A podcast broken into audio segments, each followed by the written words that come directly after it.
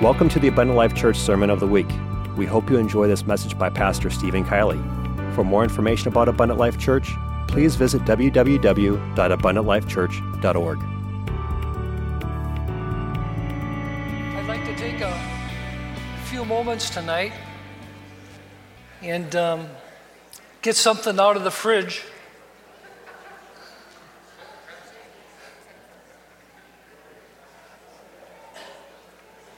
Sometimes I, um, I like just to uh, take the Word of God and just sort of look at it and digest it. As I was reading my bread, I, I came across something in Scripture when we were reading Numbers 22. And as soon as I read the verse, I knew that God wanted me to preach on it, He wanted me to teach on it. It's a topic I've I, have talked on briefly before, but you know what? Leftovers are good because you always seem to find something that you missed the first time. And tonight I want to uh, talk to you about uh, character in Scripture. He's, he's quite. He's quite an interesting character, and it's hard to figure out where he stands. His name is Balaam. And you all remember the talking donkey and, and that story. But a lot of theologians have had a problem understanding exactly where Balaam fit in with Israel.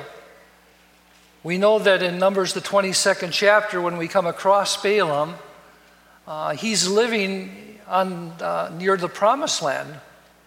And um, he's not associated that I could see in any way with Israel. He almost seems to be like a rogue prophet. Um, he's known as a, a prophet, uh, possibly a prophet of God, and um, that's why he's called into, into, this, into the picture here. But I think my message is for someone here tonight that is having trouble making a decision to serve God. Um, and it may be that you're riding the fence and you might be able to relate a little bit to uh, this, this prophet tonight. Now, I'm going to start with Numbers, the 24th chapter. I'm going to go kind of slow tonight. We know that Balaam is associated and has a, somewhat of a relationship with God, and God uses him because in Numbers, the 24th chapter, verse 17 and 18, he actually uh, foretells a prophecy of the Messiah. And as I went back and I looked into some of the concordances and I looked back into some of the commentaries, they all seem to agree that uh, this scripture referred to Messiah.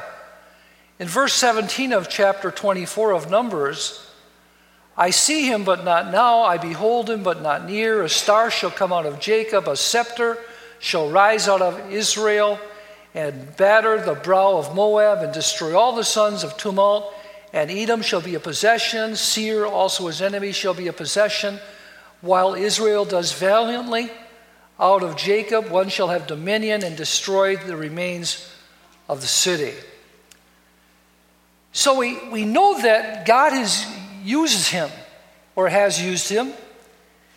And I also am aware that when I go further down in Scripture that when he talks about his own life, he wants to die the death of the righteous.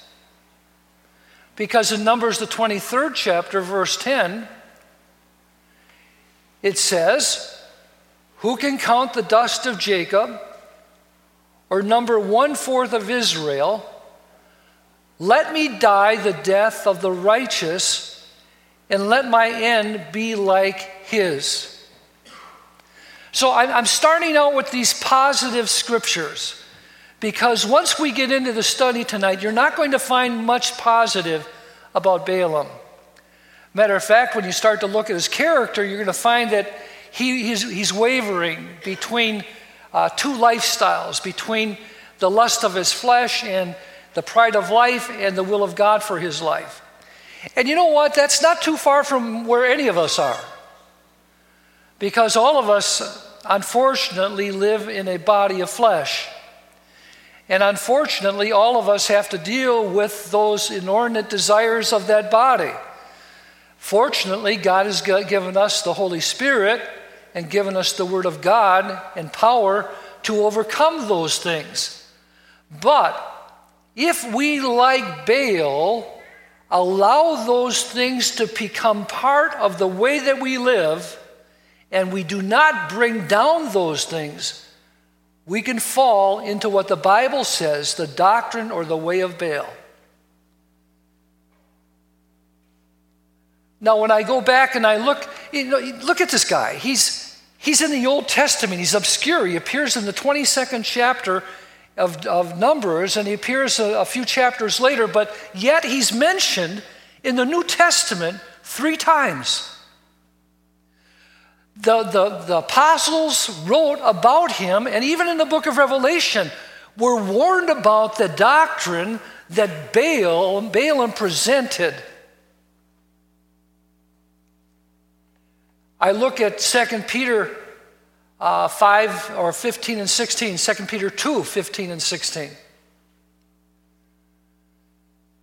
It says about Balaam, they have forsaken the right way and gone astray, following the way of Balaam, the son of Beor, who loved the wages of unrighteousness, but he was rebuked for his iniquity a dumb donkey speaking with a man's voice restrained the madness of the prophet. Now, here the Bible refers to him as a prophet. Speaking with a man's voice, the donkey restraining the madness of the prophet. So I'm, I'm going to assume that, especially when we get into Numbers, the 22nd chapter, we want to read that together that this man had some type of relationship with God, even though I can't seem to figure out what it was. The next scripture I want to look at is in Jude 1 and 11. Woe to them, for they have gone in the way of Cain, have run greedily in the air of Balaam for profit and perished in the rebellion of Korah. So here we have Jude referring to Balaam, the heir of Balaam. And then again in Revelation, the second chapter, verse 14, um, John is writing in his letter to Pergamos. But I have a few things against you because you have, did I give you the verse on that?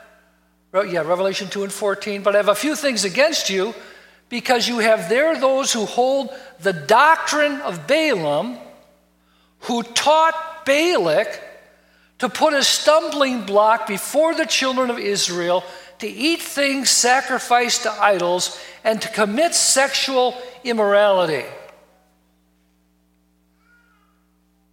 I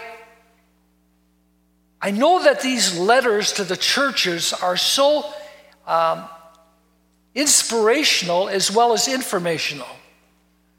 And it was important enough when God wrote, had John write that last book of the, of the Bible, inspired him with these words, that he include Balaam. This obscure man that only appears in a couple chapters in our Bible, but has had a devastating effect on history. Now, I'm going to jump back to Numbers, the 22nd chapter. Let's go back to the scene of the crime. Let's look at what's taken place so we can understand a little more what type of man Balaam really was and the situation that he was in. Now, I want to tell you, in this time in history, Israel is coming against Canaan with the power of God the presence and power of God is behind Israel. Is he's backing Israel. They're conquering enemy after enemy and after enemy. And now it's Balak's turn in Moab. He sees the machine of God's people roaring in upon him. And he is scared, just like those people in Jericho were. Verse 1 And the children of Israel set forward and pitched in the plains of Moab on this side of Jordan by Jericho. And Balak the son of Zippor saw all that Israel had done to the Amorites. And Moab was sore afraid of the people because they were many. And notice how uh, it is written, Moses writes this, and Moab was distressed because of the children of Israel. He was sore afraid, he was very distressed. Twice in one verse, the writer makes mention of the, of the trepidation that uh, Balak has. He's desperate. And Moab said unto the elders of Midian, Now shall this company lick up all that are round about us, as the ox licketh up the grass of the field. And Balak the son of Zippor was king of the Moabites at that time. Now he sends messengers, therefore, unto Balaam the son of Beor to Pethor. Now, why would he send messengers to Balaam? What does Balaam have to offer that might help him overcome the obstacle in front of him?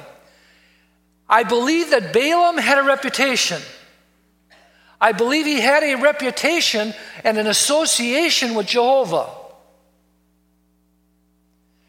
Now, I don't know how clear cut it was. He might have been living on both sides of the fence, if you know what I'm saying.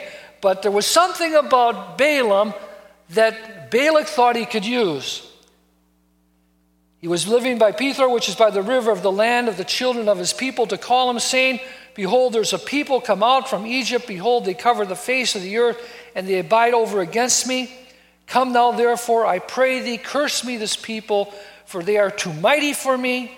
Peradventure I shall prevail that we may smite them, and that I may drive them out of the land, for I wot that he whom thou blessest is blessed, and he who thou cursest is cursed.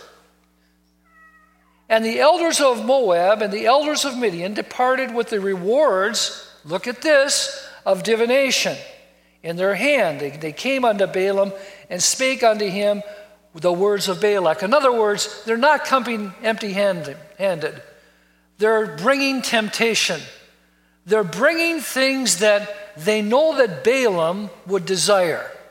They're going to try to persuade him to curse Israel. And he said unto them, Lodge here this night, and I will bring you word again, as the Lord shall speak unto me. And the princes of Moab abode with Balaam. Now, here we find that he's actually going to speak to who? The Lord. He's not consulting with Baal, he's not consulting with the gods of the land, but he is going to the Lord God Jehovah in prayer. And God says, as God came unto Balaam and said, What are what men are these are these with thee? Now, I'm going to assume We've already been told in the New Testament that he's prophet, that he has talked with God before.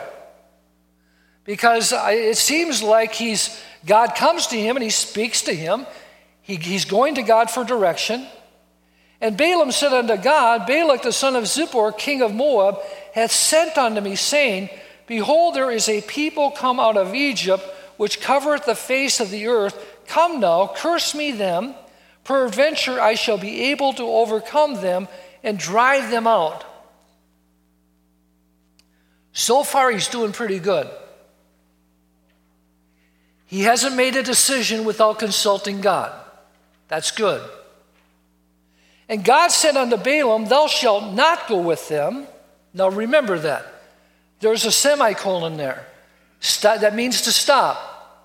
You're not going to go with them. That was God's first reply. Thou shalt not curse the people, for they are blessed.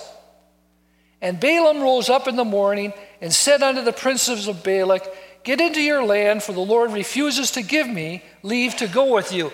But I want to paint a picture for you tonight of what I think is of what he how he feels. I believe that Balaam was a very covetous, greedy man. And I believe that when God told him to send these people back home with all the good stuff that they brought, Now, I don't think they might have brought gold and silver, but in those days, camels and oxen and those things were more valuable than, than metal at times. He watched it all walk away.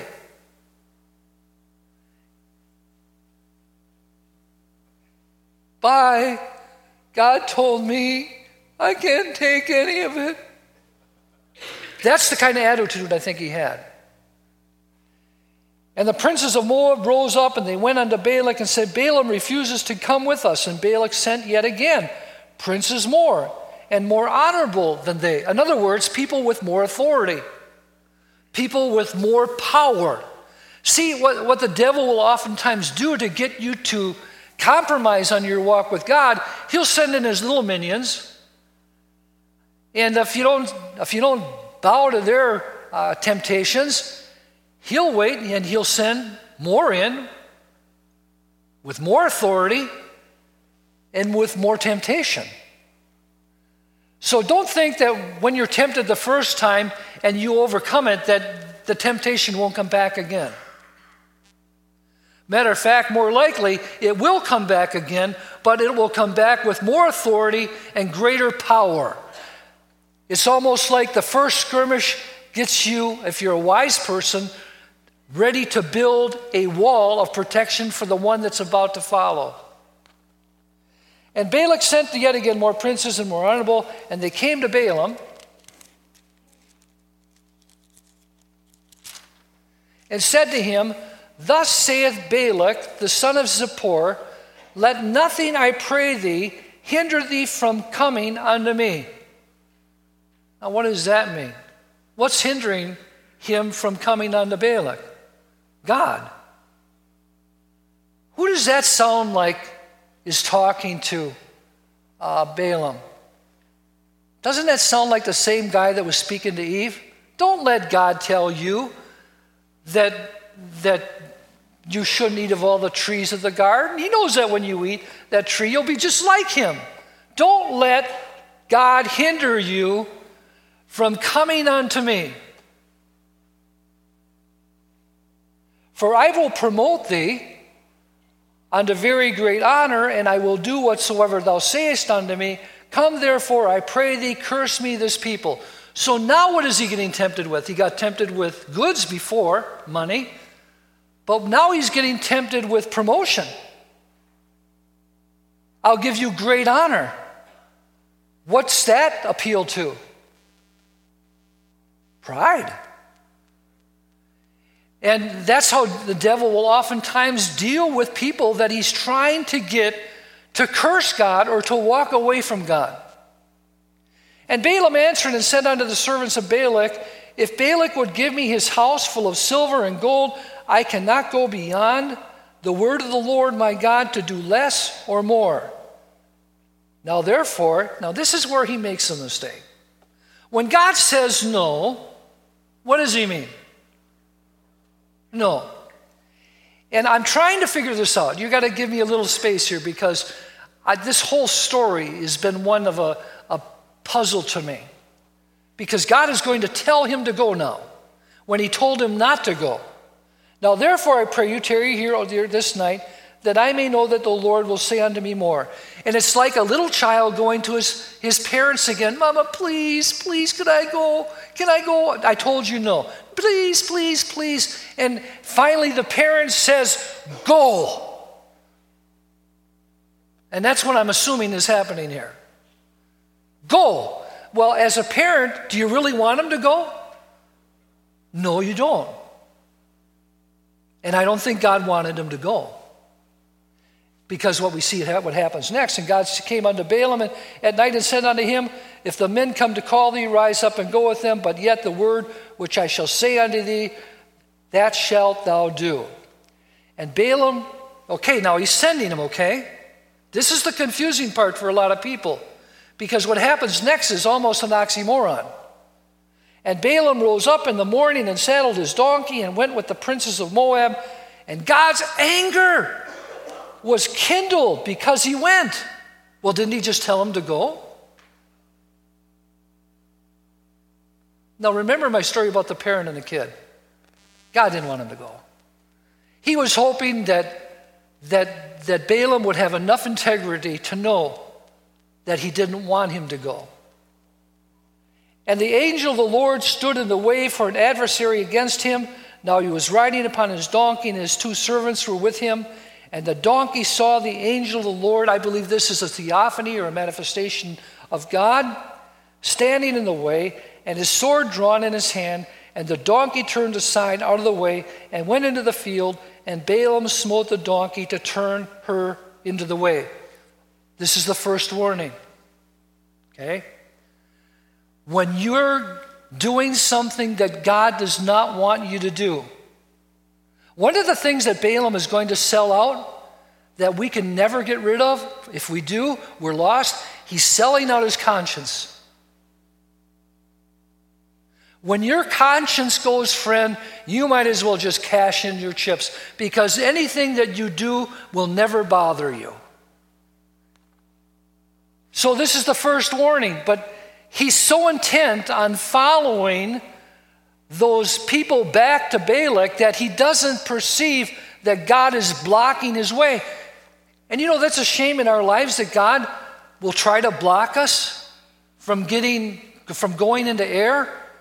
And we're so intent upon doing evil. We're so intent upon fulfilling our own lust that animals see what we can't. That donkey perceived what the prophet couldn't. So, who was smarter? Who was more spiritual? Probably the donkey. But the angel of the Lord stood in the path of the vineyards, the wall being on the side and the wall on the that side. And when the donkey saw that the angel of the Lord, she thrust herself under the wall and crushed Balaam's foot against the wall and he smote her again. That's when the uh, that's when the person starts beating up the preacher. You know, the preacher's blocking my way. He never tells me anything good. He's standing in the way of my sin. That's why when we come to church, you better thank God that you got a preacher that preaches about sin and tries to block your way from going into it because God's placed him here. But you know what? All of a sudden, you start beating up the preacher, but you don't see who's standing behind the preacher. Tonight, God stands here on the altar trying to speak through me to you and to me, warning me about trying to follow those that are tempting me to sell out on my relationship with God. And the angel of the Lord went further and stood in a narrow place. There was no way to turn to the right hand or to the left. In other words, now there's no way out. This is the third time. What about three in Scripture? Hey, I love to think. I, I, maybe I'm, maybe I'm strange inside, but I look at numbers and stuff. What does three mean? You know, I know it's seven completion, six is less than completion. Uh, Peter denied the Lord three times and all these other things. Three comes in. What does three mean? This is the third time. And then I realized it. It's with baseball. Three strikes and you're out. All right, I got you to laugh anyways. But this is the third time. This is the last time. And when the donkey saw the angel of the Lord, she fell down under Balaam, and Balaam's anger was kindled, and he smote the donkey with a staff. And the Lord opened the mouth of the donkey, and she said unto Balaam, Now notice this, I, I love the wording here. It doesn't say that the Lord put the words in the donkey's mouth. It doesn't say that the Lord spoke through the donkey. He gave the donkey the ability to communicate with her master. What a miracle. What would you do if you came home and your dog said, How was church tonight? You know, if you'd have been home a little later or a little earlier, you wouldn't have to clean up. and the donkey, now notice this the donkey, like this is the word of God. The donkey speaks what she feels. What have I done unto thee? That thou hast smitten me these three times. But Balaam, he is so intent. When you're intent on doing evil, you don't even make good sense. He's talking to an animal. Doesn't it seem strange to him that a donkey's talking to him? And he's talking with it. And Balaam said unto the donkey, Because thou hast mocked me, I would there were a sword in my hand, for now I would kill you. The guy's got a problem. And the donkey said unto Balaam, Am I not your donkey upon which thou hast ridden ever since um, I was thine unto this day? Was I ever wont to do so unto thee? And he said, Nay. He's really saying, Have I ever let you down? Haven't I been your most loyal friend? Even to this point, why would you beat me? Why don't you trust me? Think about the preacher. Have I ever led you wrong? But you know, when you've got sin in your heart and you're intent on fulfilling your sin,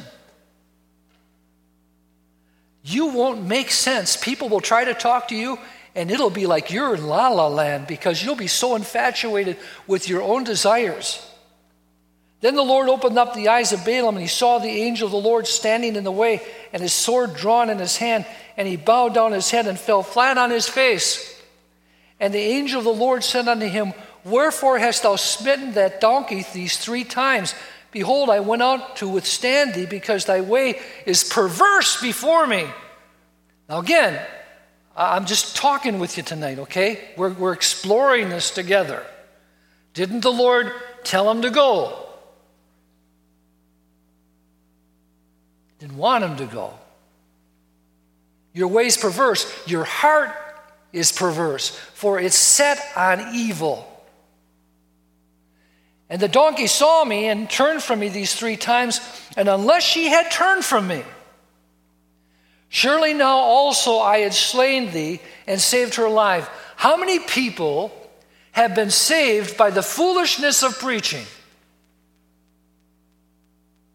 How many people were ready to face the judgments of God, but God placed a dumb. I don't think I want to go there. Place the man of God in the way to stop the judgment from happening and save that person's life. Do you know that Balaam was given a wonderful opportunity because of his donkey? He was allowed to live. Now, what's he going to do with that opportunity? And Balaam said unto the angel of the Lord, I've sinned, for I knew not that thou stoodest in the way against me. Now, therefore, if it displease thee, I will get me back again.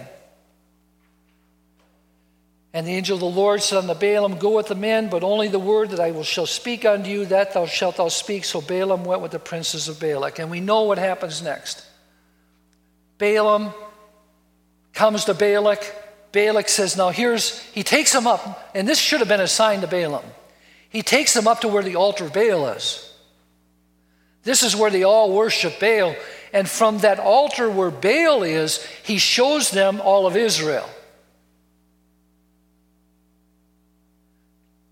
He wants you to see God's people from the side of sin. He takes you to a place where sin is, and when you look down, you're looking down at the people of God. You're not, you're, you're being affected by your environment. But when I am in church and I'm standing in before God's altar in the presence of God, and I look down at God's people, my whole view is changed.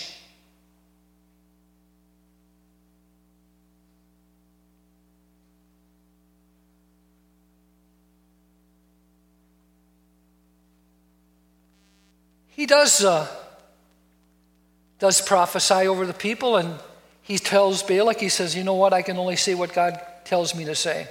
And he does. He does tell them what God has told him to say. But you know what? I don't think he's happy. Because each time he says these things, Balak is mad with him.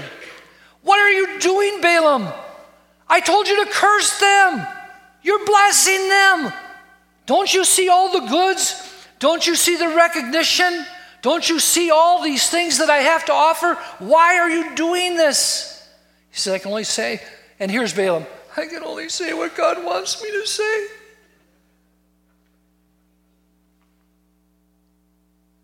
But all the time that he's doing that, Balaam, in his wicked heart, is trying to find a way that he can curse the people of God without prophesying over them, as God has forbidden him, and still get what he wants.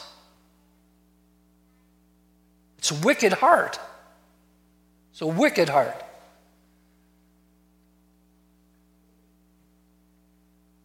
Now, I'm going down to Numbers, the 25th chapter. This is where we find out how Balaam gives Balak the key to causing Israel to fall out of favor with God. He didn't do it through prophecy. He couldn't do it because the Lord forbade him, but he knew there was a way that he could get God to separate himself from his people. Uh, Numbers 25 1. Now Israel remained in Acacia Grove and the people began to commit harlotry with the women of Moab. They invited the people to the sacrifices of their gods, and the people ate and bowed down to their gods. So Israel was joined to Baal of Peor, and the anger of the Lord was aroused against them, against Israel. Then the Lord said to Moses, Take all the leaders of the people and hang the offenders before the Lord out in the sun, and the fierce anger of the Lord may turn away from Israel. So Moses said to the judges of Israel, Every one of you kill his men who were joined to Baal of Peor. And indeed, one of the children of Israel came and presented to his brethren a Midianite woman in the sight of Moses, in the sight of all the congregation of the children of Israel who were weeping at the door of the tabernacle of meeting. Now, I, I have to tell you, we're going to read this in a little bit. God has sent judgment against his people because they have been invited by the women of Baal that work in the temples of Baal to commit harlotry, to commit adultery, and to worship Baal. And he's very upset and he sent judgment amidst the people. Now, in Phinehas, and here this guy comes, there's always one in a crowd. Here, people are dying. We're going to find out, I think it's 24,000 people are going to die in this judgment. 24,000. People are watching others die and they're standing before God, weeping before the, the temple or the tent of meeting with where God's presence dwells. And here comes some nut with a Midianite woman. Can you see him? Laughing and just spinning in circles. He tagged one from the temple and he's taking him home to his tent, taking him her home to his tent. And these people are weeping and asking God for mercy, and he's out there dancing with a harlot. Not very bright. Now, when Phinehas, verse 7, the son of Eleazar, the son of Aaron, the priest, saw it, he rose from among the congregation and took a javelin in his hand, and he went after the man of Israel into the tent and thrust both of them through, the man of Israel and the woman through her body so the plague was stopped among the children of Israel, and those who died in the plague were 24,000. Then the Lord spoke to Moses, saying, Phinehas, the son of Eleazar, the son of Aaron, the priest, has turned back my wrath from the children of Israel because he was zealous with my zeal among them, so that I did not consume the children of Israel in my zeal. I dare say, looking at that verse, if this man would not have done what he did, thousands and thousands more would have died. But there was one man in his zeal that stood up for righteousness. Now, when I go down to Numbers, the 31st chapter, verse 7 and 8, we find uh, uh, that they're, they're cleansing the land. It says, And they warred against the Midianites, just as the Lord commanded Moses, and they killed all the males. They killed the kings of Midian with the rest of those who were killed. Evi, now notice, look at who's killed Evi, Rekem, Zur, Hur, and Reba, the five kings of Midian. And there's who's there? Balaam. He's right amidst the enemy. Balaam the son of Beor, they also killed with the sword. And Moses said to them, Have you kept all the women alive? Look, these women caused the children of Israel through the counsel, look at this, through the counsel of Balaam to trespass against the Lord in the incident of Peor, and there was a plague among the congregation of the Lord. Now, when I talk about in Revelation the doctrine of Baal, this is Balaam, this is what it is. He convinced Balak to tempt the men with women. The women would draw the men into idol worship. And I want to tell you tonight, not a lot has changed in history. You turn your TV set on, and, and women are still tempting men and vice versa. Because the, the, the, sin of Balaam was to, I am not going to curse you, but I know how to draw you away from your relationship of God, from God, and bring God's wrath upon you.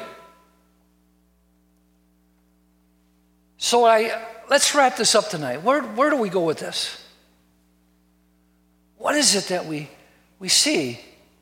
We see a good man, we have this potential but he's living by himself. You know what? I get really nervous when people feel that they can survive outside of church. Um, because there's, there's no one standing up there presenting a barrier, presenting some direction. Maybe God is warning uh, you through them. And tonight, I think possibly what I'm sharing with you here, and maybe some of those that will listen on the internet, maybe this will hit home. But there was, there was corruption in, in uh, Balaam's heart. He wasn't happy with what he was receiving from God. He was envious of those that had more than he did. And he, as a prophet, would use whatever means he could to get his own. And Balak, when he sent for Balaam, he knew that Balaam operated that way. And even though Balaam could have been noted for his righteousness, through Scripture, the man is noted for his wickedness.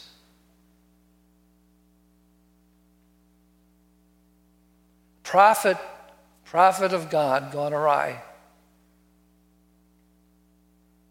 And so I, I look at our lives here tonight, and I, I look at history repeating itself. I don't, I don't have a donkey at home, but one of them right now looks sort of like a donkey with all of his long hair and brown face, one of my horses, but don't tell Amy that. I may not have, we may not have donkeys here, but we still have the same bodies. We still have the same temptations that they had. Except ours are worse in a sense now because we have lust everywhere. We can, you can turn your phone on in church and you can watch videos, pornographic videos if you want, if you've got the internet. God help you, I wouldn't want to be sitting next to you. Lightning come down and we'd have to replace a whole set of pews. But you know, the, the temptations are everywhere. But the one thing that you've got to have, if you're going to make it against the attacks of the enemy. Remember, you'll send, he'll send his minions first, the little ones. And if the little ones can't convince you, he'll send bigger ones, and you'll seek bigger temp- temptations. But if you have integrity and you hold on to your conscience, I have to confess something to you the other day. My conscience sometimes is so sensitive I can't hardly stand it. I spilled hot chocolate on my counsel. I'm confessing this to you, okay? Please, if anybody at work is listening to this, don't get mad at me. I spilled it on my console, and in my office, I have some cleaner. And I took the cleaner from my office, and I'm walking down the hallway saying, This cleaner was not intended for my car.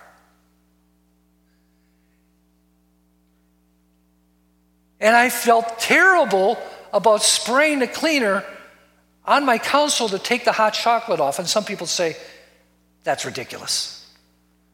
But you know what? I want my conscience to be super sensitive. I, I want it when I may be doing something shady, something wrong. I want it to bother me so much that, man, when I brought it back into the building, I, I felt, it's back. God, I'll never do that again. And I know it sounds silly. It really does. And they wouldn't have cared. I'm sure they wouldn't have cared. Matter of fact, the guy that gave it to me said, hey, take the whole bottle if you want, and we got plenty of bottles back here in the beginning. But Balaam never followed his conscience. What are you going to do tonight? This isn't randomly given. This message wasn't just randomly selected. God, God gave it for a reason. When, you, when you're at your computer and I want you to think about it the next time a naked picture comes up or something comes in your, your mail or whatever and it happens. What are you going to do? You're going to look at it for a little bit and take it off after you've digested it a little bit, or you're you going to get rid of it? Because I want you, when that happens, I want you to realize Balak has sent his messengers to you to try to get you to walk away from the favor of God. And you may think it's just an idle incident. You may think it's just happenstance. But I want to tell you, God in these last days is trying to protect you. He's trying to put barriers around you, but the devil is even trying harder to rob you away from Him. So, uh, don't tell Brother Kielley my analogy of the donkey, okay? Because I don't want you to think that he was stubborn like a donkey or anything like that. He's a good man, and I'm proud to have him as a brother and a pastor. So that's what I wanted to share with you tonight. I hope the study on Baal, maybe you'll see it in a different light, you know, and I don't have all the answers to why he was even living out there. Why are you living in the wilderness? How did you get there? How did you get there? Did you run away, or how did a prophet get out there? But, anyways, let's stand together.